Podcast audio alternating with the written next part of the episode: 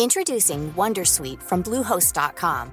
Website creation is hard, but now with Bluehost, you can answer a few simple questions about your business and get a unique WordPress website or store right away. From there, you can customize your design, colors, and content. And Bluehost automatically helps you get found in search engines like Google and Bing. From step-by-step guidance to suggested plugins, Bluehost makes WordPress wonderful for everyone. Go to bluehost.com/wondersuite. Marketers and business owners, you've been pining after a certain someone. Your job's on the line. You're desperate for them to like you back. Here's a word of advice from me talking is hot. Just you and them, finally alone, like us two right now. Maybe under the duvet, headphones on, one on one. Podcast advertising is proven to be one of the best ways to catch their attention. So surprise them while they're tuned in, while the moment's right. Say a line or two that really gets them going. Next time, if you want to win over your special someone and build some brand love, experiment with something new. Just focus on your voice.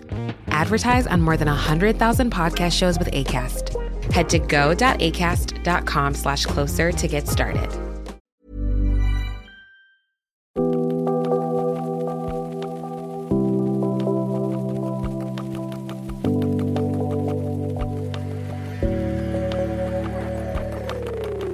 Hello and welcome to Live Life Better.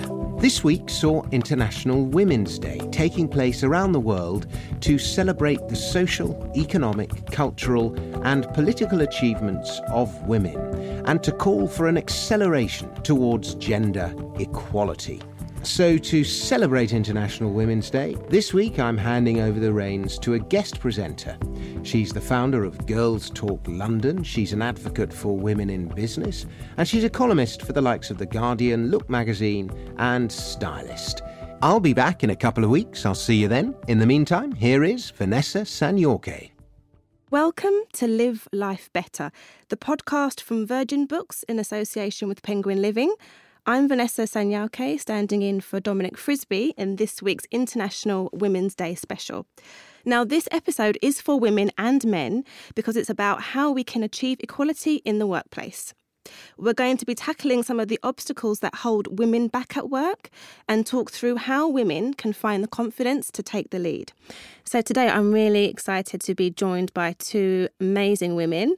Firstly, Edwina Dunn, who is a data pioneer and entrepreneur, and the author of a fantastic new book, The Female Lead. Also with me today, I have the executive producer of the Women of the World Festival, Melanie Eusebe. Welcome to the show and thanks for joining us. Thanks. Thank you. And later in the show, we'll be hearing from the country's longest serving female MP, Harriet Harman, who will be discussing her fight for equality and respect for women at work and in society at large. But first, ladies, we're living in very interesting times. So, the last few months have been really interesting for women around the world. So, we had the inauguration of Donald Trump in January. And off the back of that, it sparked lots of protests and the women's marches attended by millions of women around the world in protest. So, what do you think this means for women's equality in 2017? Are you hopeful or do you think we're going backwards? Gosh, well, we actually went out to New York whilst the marches were taking place. So we sort of did a pre launch of the female lead out there. And we did it with our friends at the Donmar Theatre who were uh, running the trilogy, the all female Shakespearean trilogy. So we met some fantastic women out there and women who'd actually gone on the marches. So there was really a very, very strong feeling of you know, I suppose disaffection, unhappiness, you know, real fear about what it all meant for the future. And um, seeing that quite raw was eye opening. And it just seemed like a really good time to be celebrating inspiring and amazing women. So I suppose I'm a perennial optimist. I always think, you know, if something bad happens, it heralds something good. That's the way I always think about life. So you think the Women's Marches actually shows that we're moving forward in terms of women's equality in the world? I do. I think it's forcing people to do something, to realise if you don't do anything, things aren't all right. You know, things don't mend themselves. You've got to get involved. And I think, you know, the election kind of signalled a very, um, you know, a very certain point in time, which was, you know, actually no one expected it, but it's happened. And so now everybody's got to do something about it. Exactly. What about you, Melanie? I like to be optimistic. However, I think that there were some incidences that forced us to really put a line in the sand. And what I mean by that is, uh, you know, we used to say after Barack Obama was elected, we said that we lived in post racial society. And then now, with the advent of the internet and social media and sharing, then we were able to see in the innards, you know what, there's still a problem here, even though mm-hmm. we have a black president. And I think that even though there was so much progress made by my grandmothers and my foremothers, then what we saw with the election of Donald Trump was that no, there's still deep problems actually. And so we had to draw a line in the sand to say, are these problems important to us in solving or not? So on one hand, it's a really bad thing, but on the other hand, it brought all of these issues out to the surface that we can actually deal with now, rather than saying that we are, you know, post-racial or post-gender. So yes, I'm going to say I'm optimistic because you have to really kind of put you know pull out the blackhead before you're able to heal. Yeah, yeah. So Melanie, the Women of the World Festival, it's such an important event for women in the UK in particular. So it's kicking off this week. So can you give our listeners just an overview of the festival and tell us about the events that you're most looking forward to? The Women of the World Festival, you know, one of my favorite events it's got to be my talk started you know getting involved with it because two years ago i was approached to give a talk on how to get a pay rise mm-hmm. and i remember i thought wow a course on how to get a pay rise okay i'll give it I think it was opposite kind of Caitlin Moran or Annie Lennox, someone absolutely incredible. So I remember Stevie Spring and I thought, no one's coming to this. And when we got there, we saw a queue, you know, just going up the stairs all the way to our room, uh, you know, well before the session was supposed to start. It was definitely over overbooked. Wow. And that's why I loved it so much because we were giving women access to information that they typically didn't have. Um, it was one of the places that I was able to celebrate being a woman and being a black person. It was all a beautiful kind of intersectional, integrational kind of way. And, and I, I think that now, you know, from its advent 10 years ago, it truly is a festival. That's the best part about it. That even though we do speak about the difficult issues and we do offer fellowship and companionship and support to one another when we are speaking about domestic violence, but we are also teaching women how to hula hoop and we are also teaching women how to weightlift. The British weightlifting team is, is helping us then and then it changes. It's community driven. So in Wow Colombo, they are having a session on how to laugh from your belly because women aren't encouraged to laugh very loud. And mm-hmm. in Wow Kathmandu, which we had two weeks ago, then the first women to scale Everest, and she was giving a talk on overcoming challenges. And so it's just a beautiful wedding. Twenty three countries of two million women, the largest convener of women in the world and it's still fun and it represents every type every kind of woman we do. We we work really hard to make sure that it's not a festival for women. It is a festival to celebrate women for anyone who loves women men women children boys girls everyone. Great. And what are you really looking forward to this year? I mean one of the talks that i'm really excited about is angela davis. Well chimamanda ngozi adichie is going to be speaking about her new book so really excited about that.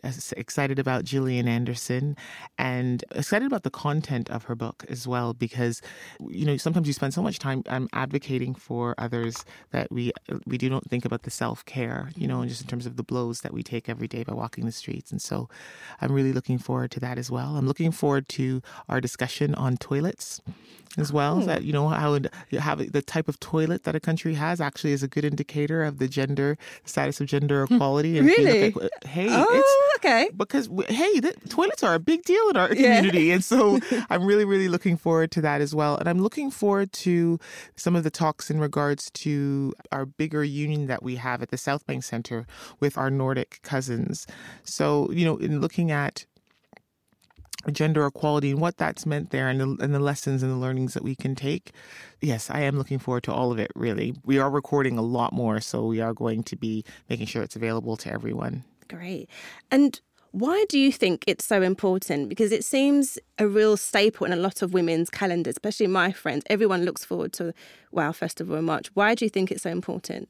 I think that with um, the language of gender equality, uh, with and feminism and feminist, it almost became a dirty word for a while. Like this, you know, vigilante woman who was going around and, and, and cutting men's penises off.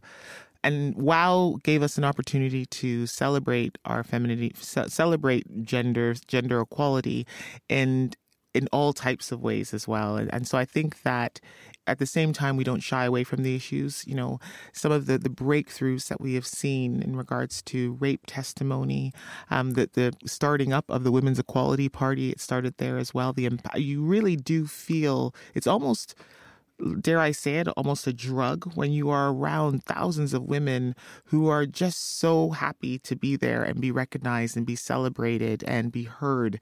And so I think that's uh, it is it is almost a drug. Even me thinking about it right now, I get a little bit of goose pimples. So to be uh, on the production side of it is it's an honor and it's a blessing. Great. And Edwina, so your new book, The Female Lead, just came out in February. Congratulations. Thank you. Why did you decide to write this book? Well, to be honest, when I started it, I literally just finished building a business and I'd worked solidly for 20 years. I was exhausted. And, you know, when I finished, I retired.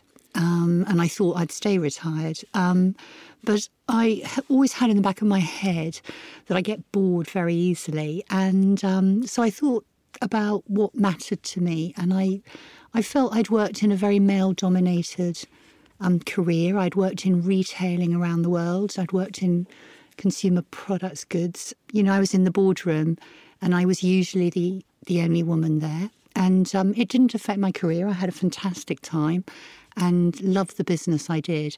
But I thought I might do something about telling a story around how women think about what they see in the mirror. You know, mm-hmm. what is it that they see versus what other people see? And I thought this really became the idea of a documentary where it was stories, it was films, and it was very, very beautiful photographs. And so the whole thing, um, and someone said it to me early on in the project, it's like there's nothing more amazing or interesting than the truth. And because I'd always come from a world of facts and figures, the truth seemed like something that I could relate to, and that's where the book came from. So, do you want to tell us a bit more about what the book is about? So, what we have done is find 60 women who represent success, achievement, fulfillment in many different dimensions. So, we didn't want it to be all about money or power. We wanted it to be about all the things that women might aspire to. So, to be a great musician or a great cook or a great dancer or a humanitarian. So, lots of different ways to be that best person. And we wanted it also to reflect the different continents of the world and different age groups. So, we didn't want everyone to be over 40. Mm. We wanted some to be really young so that the new generations could relate to them. So, Actually, that's quite a tough order when you're only picking 60 women. But you've got some really amazing women in this book. You've got Ava DuVernay, who's the famous Hollywood director who I absolutely love, Meryl Streep, who's an Oscar winning actor. You've got Christine Lagarde, who's the managing director of the IMF. So some big names. So who mm. was the first person that said yes out of interest? Oh, gosh. I can't remember the first person who said yes, but the person who was the turning point for us was Christine Lagarde. Ah, okay. Because when she said yes, we kind of stepped up a gear. She's so respected by everybody. And we know she's, you know, she's been through some very, very difficult times, not least recently, that everybody kind of felt, well, the project now has a kind of um, silver hallmark on it that we really like. And then everyone kind of wanted to be a, a, part of it. And then by the end, we we literally couldn't fit any more in because the budget was bust, and and at that point we had to stop. What are some of your favourite passages and stories from the book? Well, there's Michaela de Prince, who is prima ballerina, the Dutch Ballet Company. She's top of her game. She talks about how difficult it was to stand out when she was young. And she turned that into something that made her special rather than singled out as an oddity. And, you know, I suppose it took great courage for her to be different and to stick with it. And, you know, what fantastic success. And she says, rather beautifully, I'm one of the lucky ones. You know, I get to be a princess every day until I'm about 30. And of course, we all know what girls want to be more than anything else. Yeah, that's great. So, thinking about the theme of International Women's Day, if I can move on to that. So, the theme is Be Bold for Change. And yes, it's 2017, and we have come a long way in terms of women's equality, but we do still have a long way to go. So, what do you think is holding women back from taking the lead today? Melanie, can we start with you? Can I say something really simple? Time. Like, really, do you guys, we got to do everything. You know, it's it, the, the thing is, is that we've empowered women or we're trying to empower women to do all, to open up all of these opportunities. But on the other side, we haven't necessarily balanced out and dealt with the men in our lives as well. And what I mean by that is, if we look at shared parental leave, you know, it's a real opportunity for us to say, let's let organizations give it to fathers as well. And so, and, and actually, if you don't use it, you lose it. We didn't want to go that far. And so, where are women? Women are still doing everything in terms of the shared parental leave. Then they got to come back and have their careers and they're going to start their businesses. Then they're going to take care of their extended family members. And quite frankly, I think one of the things that we don't have is the liberty to be able to focus on other things just because we have there's so much being asked of us right now. We have to either be super women at home and outside. And so i would really want us to just get some time back. And that means shifting some of the classic responsibilities associated with our gender over to men how easy or hard do you think that will be? Because there is this sense of women, we're trying to, or sometimes it can seem we're trying to have it all. Can we get that equal 50 50 split in the home? You find with shared parental leave, and, and this has worked in the other countries where it has worked, if you say use it or lose it, as in, you know, the men use it or lose it, then what happens is that there's a different bond that's formed with their children from inception. And you'll see that being manifest throughout all of the relationships in terms of taking care of the home. So, you know, it's not like we're saying both parents are staying home at the same time. What we're saying is that they're alternating. And that means that men are having that opportunity to share that bond or to create that bond with their children, create in terms of creating a home. And so countries that have done it, you'll see that they're more advanced. So, you know, the Nordic countries are a classic example. So, how easy is it? I don't know. It's almost as easy as let's legislate equal pay. I don't know. Can we get some legislation for equal pay and some legislation for shared parental leave that's, you know, mandatory and effective? But that's just me. I know. In theory, it sounds easy in theory, but uh, or, trying no, it's to, been well, done yeah. easily, and other countries have done it Done successfully. So now I'm just thinking, come on, guys, you know, take the take the dust off and let's get to step in.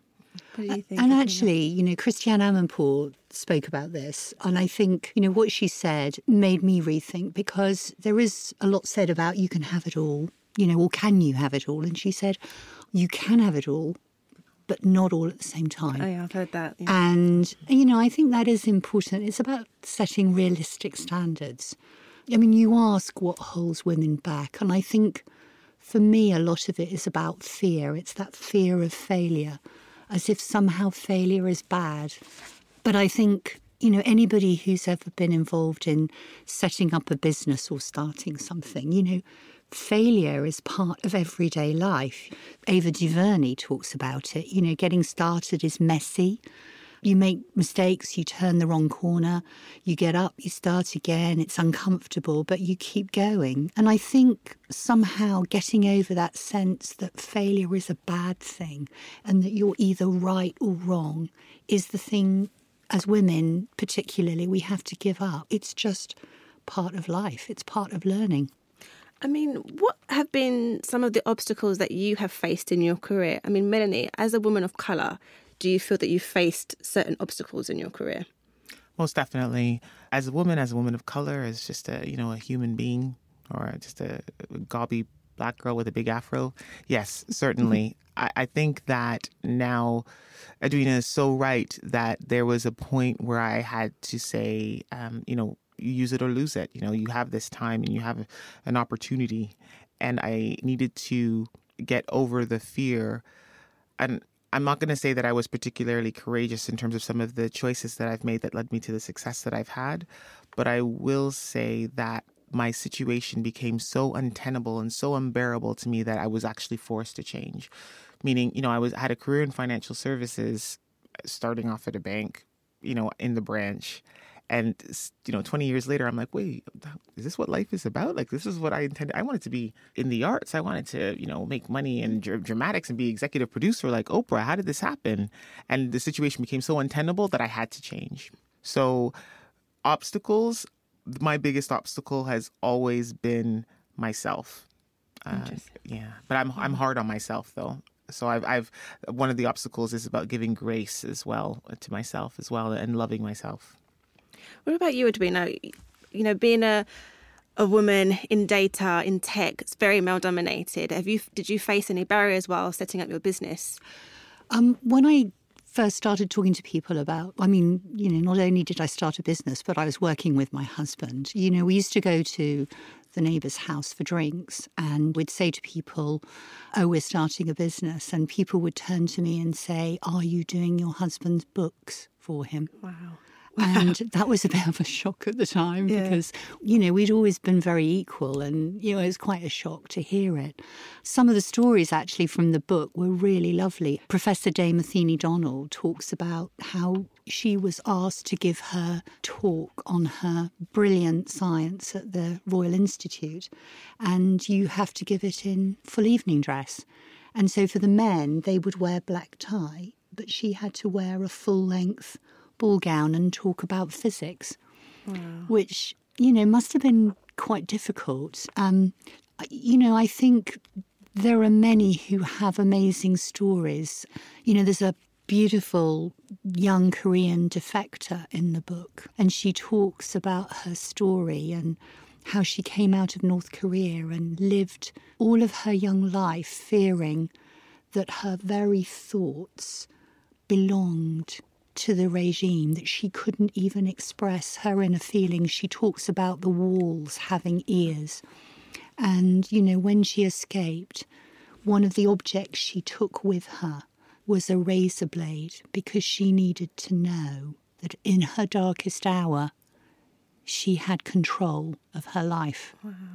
And, you know, when you hear stories like that, whatever I've been through, it's completely, you know, nothing by comparison. And I mm. think that's the joy of learning these other stories. You realize when you look at people, you think, gosh, they're amazing, they're interesting, they have a fantastic career. But then when you see their story and what they've been through, you realize none of it was won easily. Yeah, and it, it's almost, well, not almost, it is inspiring. It makes yeah. you think, well, if I'm facing any obstacles and you read their stories and you see somebody else who maybe has a similar background to you or has it harder, you kind of feel a bit more motivated, isn't it, I guess, in, yeah. your, in your own career? Well, Brenda Berkman is um, a fireman, and she was there during the terrible time in New York and the Twin Towers.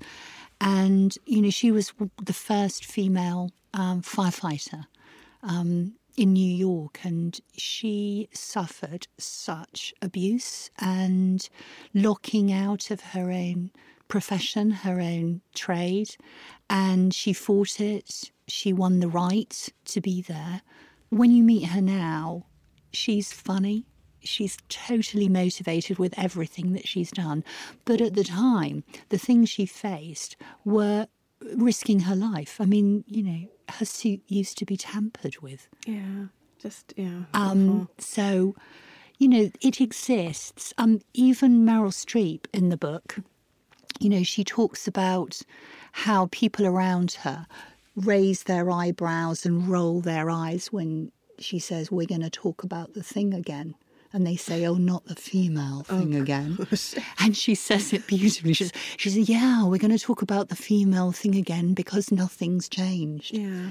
And, you know, when she used the platform um, at the um, Golden Globes to say what she did, you know, I think that took tremendous courage. Yeah, very You know, in a moment of great celebration where all the cameras were focused on her, she used it. for good, yeah, to Yeah. raise awareness. I mean, just thinking about um, our listeners, what do you think are some of the biggest barriers they may face in the workplace? Do you think they're still facing being overlooked for promotion, maternity pay, the gender pay gap? Do we do you feel that these are still some of the biggest barriers that they may face? Yes, most definitely. I think that legislation wise, we are there. Women are equal to men, legislation wise. However, where we are now is the cultural shift and the little nuances. It's the mm-hmm. the micro decisions that are made by managers in terms of allocations of work that set women up for promotions. It's the fact that we are so secret about our pay grades and our pay grades are so wide that women don't know or you know everyone, not even women, women aren't empowered to know, you know, where they stand in the marketplace to say this is what I should be making and this is the value of my work. I think it's also um, this, is a really great opportunity for us to really um, engage with men and, and, and engage with the struggles. And what I mean by that is, you know, when the shift in women's movement, then we have to acknowledge that there is a, a, a corollary shift that happens with men.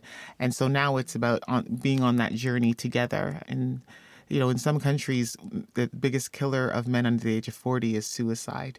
And so we have to look at that and somewhat not take respons- but somewhat take responsibility for that because we're all in this race together. And so I think, you know, it's not necessarily now about just kind of your firm, hard legislation or the politically correct means of, of operating and speaking, but now it's about those little micro decisions that we have to make. And that takes a lot of self examination on behalf of our leaders as well as ourselves on the, the daily the decisions that we make.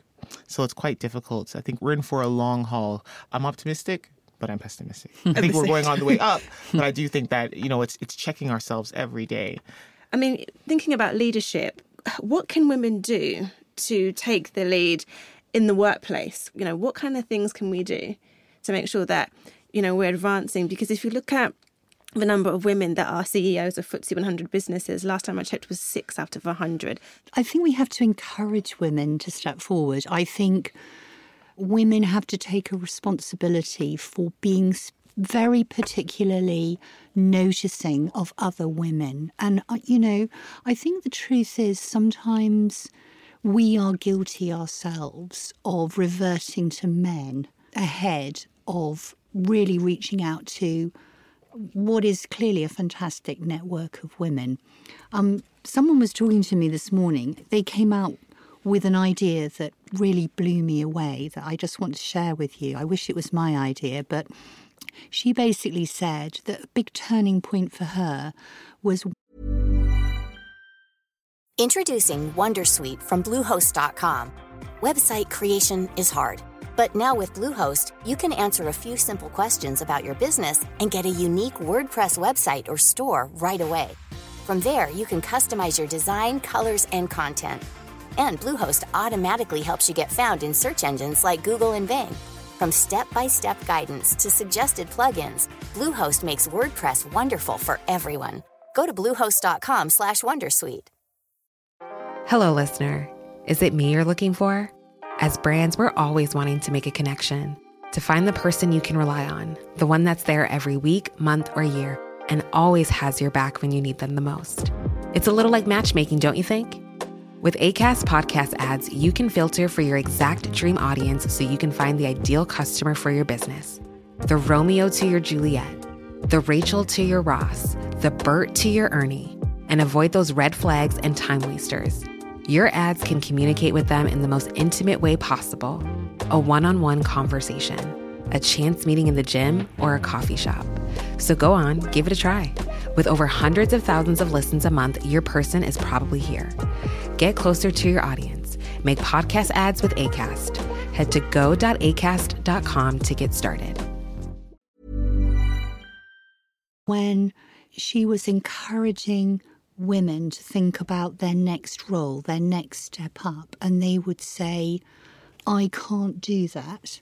And, you know, what she did was turn to them and say, Of course you can't do that. No one can do a job they've not done before. Hmm. And you know, it was such a clever way of thinking about it.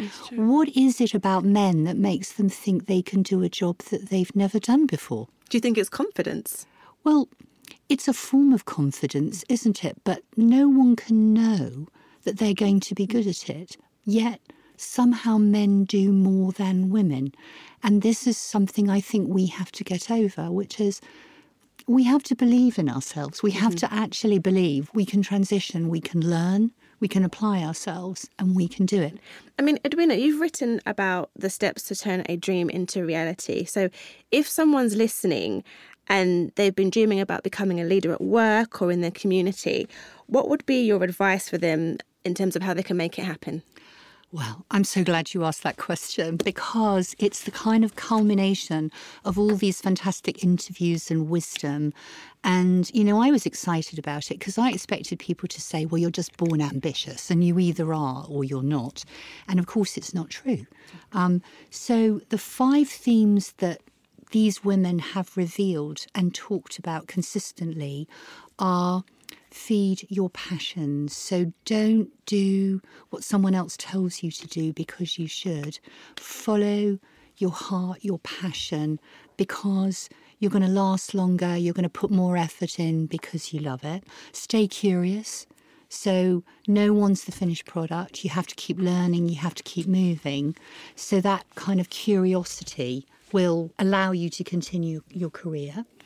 One of the ones we talked about, which is you become better by overcoming setbacks, mm-hmm. by overcoming failures.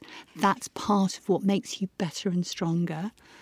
Use your network. You know, actually, we all know that if we surround ourselves with um, bad friends, we're not going to particularly like ourselves mm-hmm. at the mm. end of the year. You know, you need people who make you feel better and we all need that kind of support. And asking for help is a good thing, not a sign of weakness. Yeah, agree. And then, you know, finally, allowing the thing that perhaps embarrasses us when we're young the most, being different, because we all want to conform, we all want to just blend into the background, but daring to be different, celebrating what makes us stand out, be a bit odd, is probably something that's going to signal our opportunity to fly to be really successful in the future. Um, Nell Molino, who's just one of the most charismatic characters in the book, you know, she said when she was young, a teacher told her that she was bossy. And she said, good, because I actually learned to be a really good leader. Yeah. And she said people followed me. And that was because obviously it wasn't the nicest way of saying it, but bossy means commanding. Well, it's a good, you can turn it into a positive, really. So yeah. That's brilliant. As I mentioned at the start of the show, we've got another guest who has dedicated the last 30 years to talking about women's equality at a political level. She's just written her memoir, A Woman's Work. Here is Harriet Harman.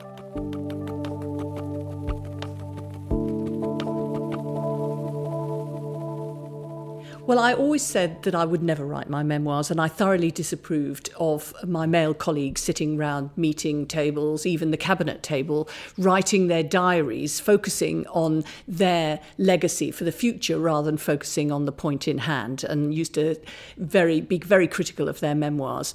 But then when I looked at their memoirs that they'd written, and I noticed that there was virtually no women in them.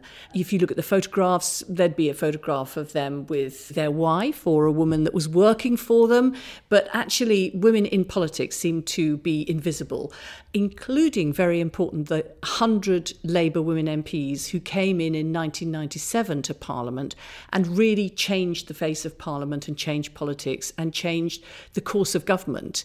So I felt I needed to write them into history, and there's a feminist called Sheila Rowbotham, who wrote a book called Hidden from History. And what she was basically saying is that if we leave it to men to write history, then women will not be included in it. So I'm taking a leaf out of Sheila Rowbotham's book and writing my own.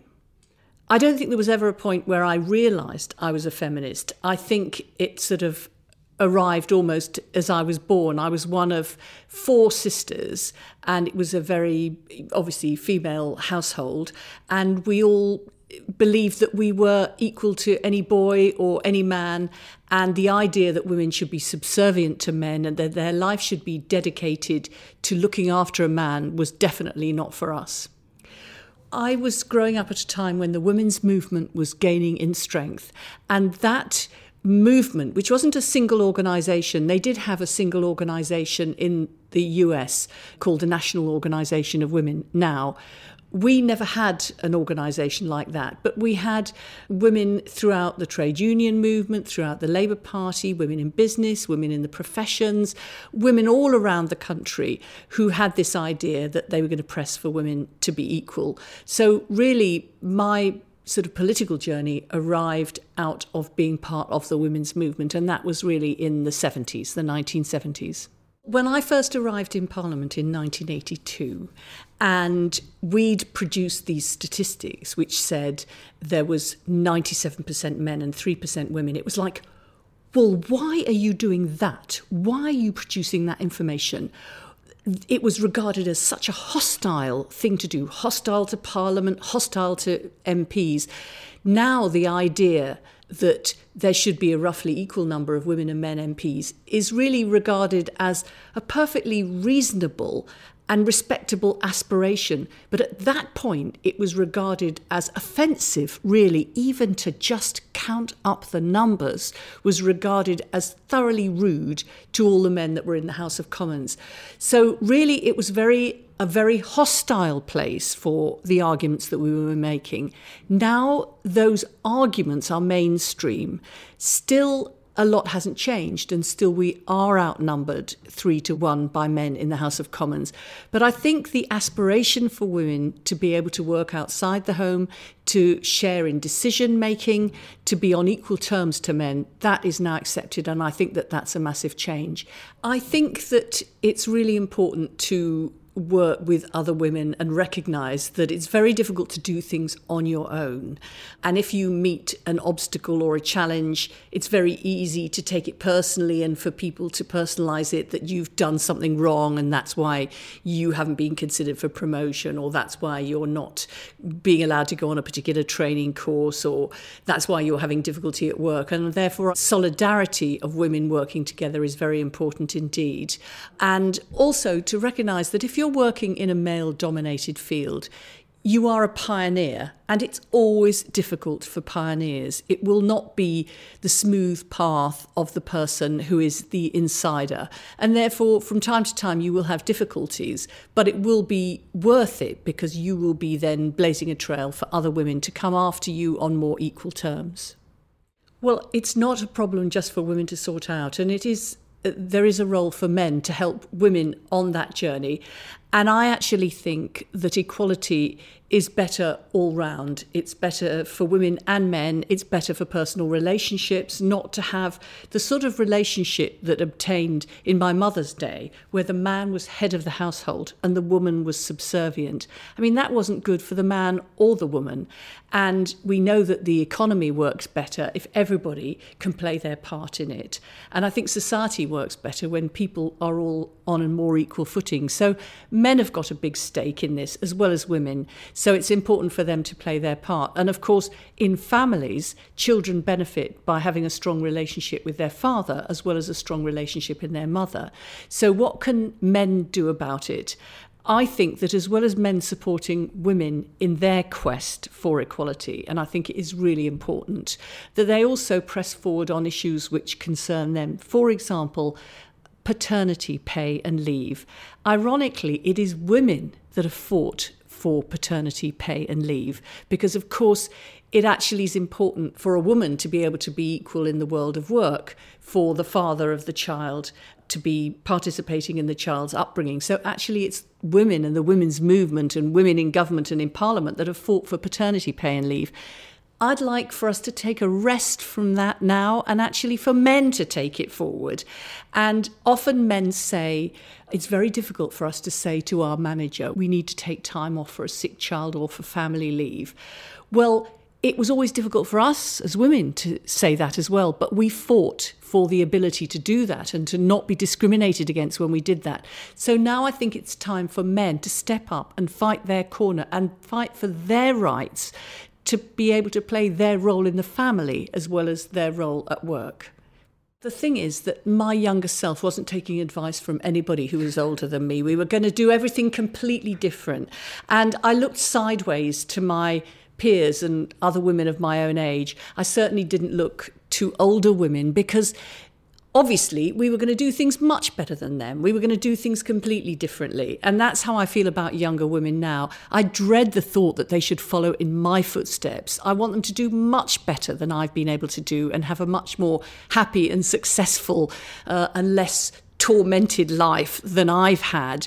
And they need to make their own way in the future. So I think the key to the women's movement and women's advance is not older women telling younger women this is what I've done, do what I did, but actually make your own way, but do it in solidarity with other women. I mean, this is my thing, as I'm always saying, I'm not going to tell younger women what to do. I always do tell them what to do. So I have failed to abide by my own instructions, but in a way, I hope they're not listening to me and they're making, remaking the world for the future. That was Harriet Harman discussing her memoir, A Woman's Work, which is available now. You're listening to Live Life Better, an International Women's Day special with me, Vanessa Sanyauke. Also with me today, we have Edwina Dunn, who is a data pioneer and entrepreneur, and also the executive producer of the Women of the World Festival, Melanie Eusebe. So, Edwina, do you think that women speak about ambition in a different way to men in terms of I guess, career progression? We've talked a bit earlier about in terms of how men, for example, they might not necessarily know for sure if they can do a certain job, but they might go for it. Whereas women, sometimes we feel that we have to maybe meet all of the requirements or feel that we can 100% do the job, but we don't necessarily go for it. Why do you think we speak about ambition differently? Um, I think we definitely do. I think the point you've just made is exactly right. You know, if we're looking at a job role and there are two things a woman can't do, she probably won't go for the role. Whereas if there are only two things that a man can't do, he'd probably go, Gosh, I'm nearly a shoe in for that job. so, you know, it, I mean, there is a contrast. And I mm-hmm. think the degree of self belief and the language that goes with that, which is, you know, I'm made for this role, I'm fantastic, you know, I would be the perfect leader. It doesn't sit well. I mean, even when asking women to appear in this book, they all, all of them said, Are you sure you mean me? Have you asked so and so? And there's always that sense of, I'm not that great. Have you asked someone else? And I think that's the thing we've got to stop doing. Mm-hmm. It's a bit like when someone compliments you and you sort of brush it off and you, you just think, oh, go, yeah. oh, this Sometimes old... people get abusive. They're like, oh, you're so stupid. I know. I just gave you a compliment. Why are you telling me that I'm stupid? I don't understand. But why do we do that? We just thought, oh, that was just a silly old rag that I put on. Whereas, yeah. no, it's a beautiful dress. It's 10 years old or it costs tuppence, yes. you know. Um, I think we have to just stop doing it because I think a lot of these things are in our control. Mm-hmm. I think it's about pausing, thinking twice and saying, do I want to make myself the sweet, likable, innocent? Or do I want to show that inside I'm on fire? Mm-hmm. You know, there is something I want, I believe in, and I can do. And somehow we've got to try and get that language and the disparity in the language across. I mean, Melanie, you've worked in the financial services and the corporate sector for many years in terms of women sort of being upfront and forthright about sort of wanting to be maybe the future board member or wanting to progress into senior management, you know, why do you think sometimes women aren't as, I don't know if this is the right word, ballsy to kind of really make it known to their manager from when they sort of begin at work that their ambitions are to, you know, go to the top? Unfortunately, the stats from I think the stats are from here and the U.S. that says when women are ballsy or when they ask for more money or they ask for the ambition, that they don't get it and they're ill regarded by their peers. So it's not necessarily just in our heads. There is a negative perception around a woman stating what she wants and going for something and reaching to higher planes. And so, you know, right off the back of Edwina's point, there's so much I can do to pour knowledge and confidence into my little sisters However, uh, you know, what are we doing to actually change the structures in which I'm raising her into? And so, how do we build more room for women to be, you know, ballsy and to ask for things and to actually expect and demand things? I think I always say that I would love the leaders of our country to have to sit all of the 10 year old girls in school in one big stadium and tell them that no matter how smart you are, no matter how hard you work, you will always get paid less than men. 80% doesn't matter if you are better than them, doesn't matter, you know, it just doesn't matter what course you've taken. Mm you will always get paid just by virtue of you being a woman. So you know what?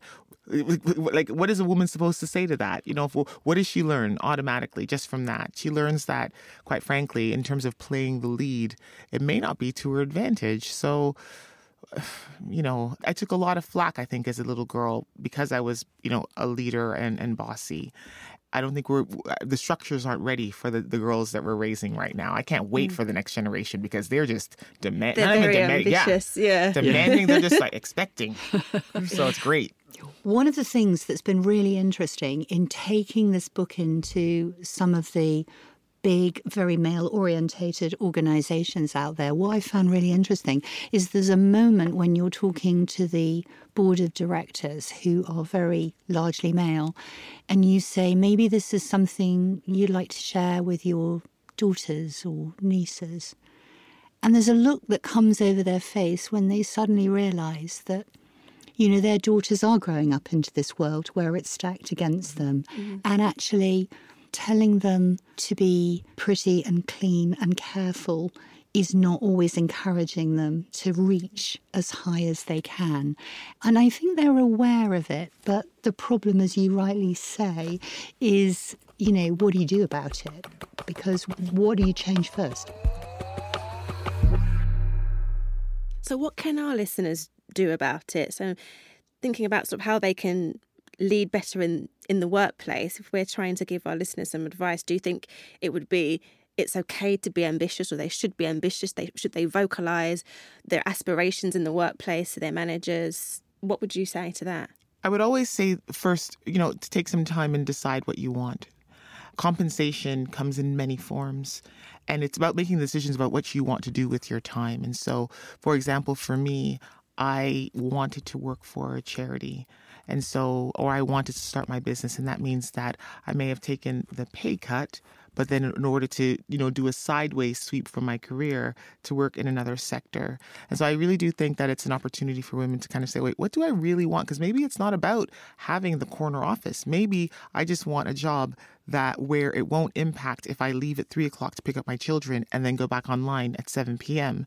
Um, so I always encourage women to have that first kind of connection in regards to, you know, forget everyone else, you know, and it, it may be unpopular whatever. So for women to really assess what are the important exactly. values in their life. Exactly, exactly, right. and then behave accordingly. So if you want the quarter office, and there's going to be some sacrifices, girl. We trying to do. Yes. you know, there's going to be some sacrifices. You're going to have to work in late. You're going to have mm. to be, you know, really strategic about mentoring, about you know, kind of networking as well. You know, there's the work that can be done, but I think that first, um, rather than just kind of saying go, go, go, go. Uh, they always say this that you know if you adopt the growth mindset then hard work at, in your mid 20s always surpasses natural talent. Yeah. Always. It doesn't matter it if we're talking about John McEnroe or mm-hmm. Michael Jordan or Beyonce, Jennifer Lopez. You know, some of these people were born with no talent, um, uh, but they worked very, very, very hard. hard. And some people were born with all the talent in the world and they didn't work at it. And so then they fizzle out quite quickly. So you can do everything and anything that you want. So Not just, at the same time. Yeah. Yes. yeah. Well, there is a lovely phrase, isn't it? Which is, "It's funny how the harder you work, the luckier you get." Mm. And exactly. and I, you know, I think the thing to avoid is hedging your bets. Work out what you can do, what you can do better than anything else. Not better than anyone else, but just better than anything else. Mm-hmm. And then work really, really hard. I think hedging your bets and saying, well, I'm not really doing this and I'm not really doing that and I don't really know what I want to do is almost the worst possible thing you can do. Being at half speed in your 20s, worst decision you can make. So just really going for it, really. Just going for yeah. whatever yeah. it is. It doesn't it doesn't have to be about money, it doesn't have to be about power. It's about the fact that you will never feel more vibrant, more able to absorb knowledge, more close to people in the same sphere doing the same thing. Yeah. And, you know, it's about, you know, at the end of it, what, what are you going to value? Are you going to value that you went out another night and got drunk, or are you going to value that you actually did something really important that day? Exactly. So, just thinking about giving young women accessible role models, who are some of your role models? Um, I I'm going to have to admit to the fact that I had a male role model, was someone who I thought was just genius that's, when great. when I was young, and it was Red Adair, which you I mean you may have never have heard of him, but Red Adair was the most amazing firefighter. He used to put out the oil fires in Kuwait, and he was the last port of call when the fire was out of control. And, you know, he commanded the best of resources at the highest fee, and he swept in and sorted out a problem that no one else could. And I thought he was like James Bond. I thought he was amazing. But he was a man, and he wasn't a particularly handsome man, I have to say, but he completely set me alight. And I remember that was what I thought an exciting job was all about. No, I didn't end up doing that, but in a sense, the work I then did was really about trying to be the very, very best in a certain field and being the ones called in when companies had tried everything else. That's good. What about you, Melanie? I have a composite role model, if that makes sense. So, traits from women that I've seen or met along the way that I've really adopted. So, if I think about the, the hard work ethic of Beyonce, I know I know people don't, but she, that I look at her and she, she works so hard on her craft. She never took it for granted, and so I love looking at that. I love Oprah, and I love the fact um, I love the fact that she was an executive producer. Um, uh, you know, I loved her on her show, but when she started really producing and creating and owning her content, I love that. I also love um, Christiane Amanpour because she had her baby, her first baby at 42. And so me approaching my 40s now, I'm thinking, you know, I just, I didn't plan it right. You know, I didn't really think about it. So all of a sudden I'm like, oh, what's going on here? And so she is really a role model for me in that area to say, you know you can make those decisions later on in life. And, you know, it's not, it's not too late, Mel. And then JK, so um, Jude Kelly, she was my role model before I, I, started working for her because the way that she draws people out, the, just the the ridiculous amounts of grace and empathy that I saw in you know in terms of the way that she existed with people it's absolutely amazing. And so then now, you know, when I heard that she was looking for an executive producer, key the Oprah line, all of a sudden it was just like, oh my goodness, it's a beautiful combination. So I do believe in composite role models because I think that there, you know, there's little bits of me that I want to keep. Kind of, I'm kind of starting to like me now. Into my, you know, he starts to, so I'm going to keep these little bits, but then there's so much for me to learn. So I think with Harriet Harman, my mother was like that. She said, you know what, Melanie, I bought my house at this age, so I need you to buy your house like 10 years younger. I didn't work this hard for you to do the same thing that I did. I worked this hard so that you can surpass me in every kind of way. And so I totally understand and, and, and see where she's coming from. As we're coming up to the end of the show now, what would be your one piece of advice to our listeners on how they can live life better as leaders? Mm, well, gosh, that's like the whole thing in one go, isn't it? I would say don't overthink it. Get started, as the wonderful Ava DuVernay would say. Do it with passion and have fun. I always have a different piece of advice for the different point of my life that I am in. And so right now, the lesson that I'm learning, so, you know, you teach what you learn, is um, if it's not hell yes, it's hell no. So when you go shopping, and you see that blouse and you try it on, you're like, oh, it's okay. That's not what I want to feel like. You know, there's, I com- yeah. compare and contrast to when you get that dress on and you honestly want to make love to yourself in the mirror and you take the selfie shot yes. and you send it to a friend that I, and I want that feeling. I want a carefully curated life where I feel that passionate about the things that I've chosen and empowered enough that I have chosen the things that are in my life. So I would say if it's not hell, yes, then it is a hell no. Great. Well, that's all we've got time for. So thanks so much for joining me today, Melanie and Edwina. It's been so inspiring to hear about all of the amazing projects that you're working on. So, you know, Melanie, I'm looking forward to going to WOW Festival. Good luck with it, Melanie. Thank you. And Edwina, congratulations again on your book, The Female Lead. It's out now. Thank you so much. And don't forget, you can go online and volunteer a school to get this for free.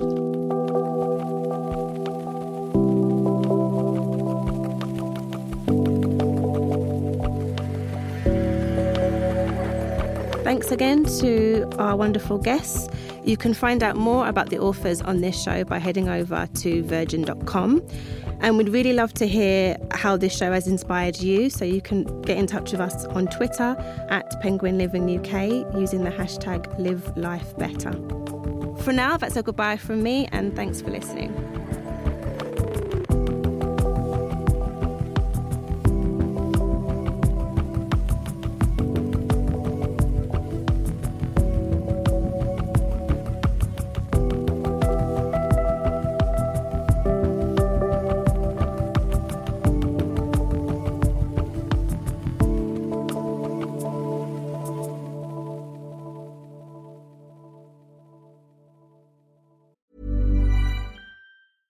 You ever feel like money is just flying out of your account and you have no idea where it's going?